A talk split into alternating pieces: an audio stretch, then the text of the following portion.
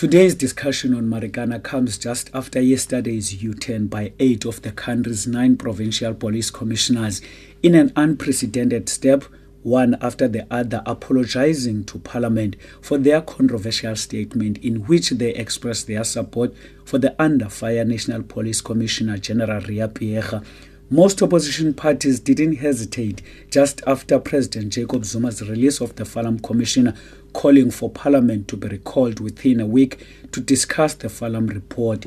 The report cleared ministers of blame for the police shooting of 34 miners at Lonmin's Marikana Platinum Mines in 2012. The report recommended the fitness of the police commissioner Phiyega to hold office be investigated.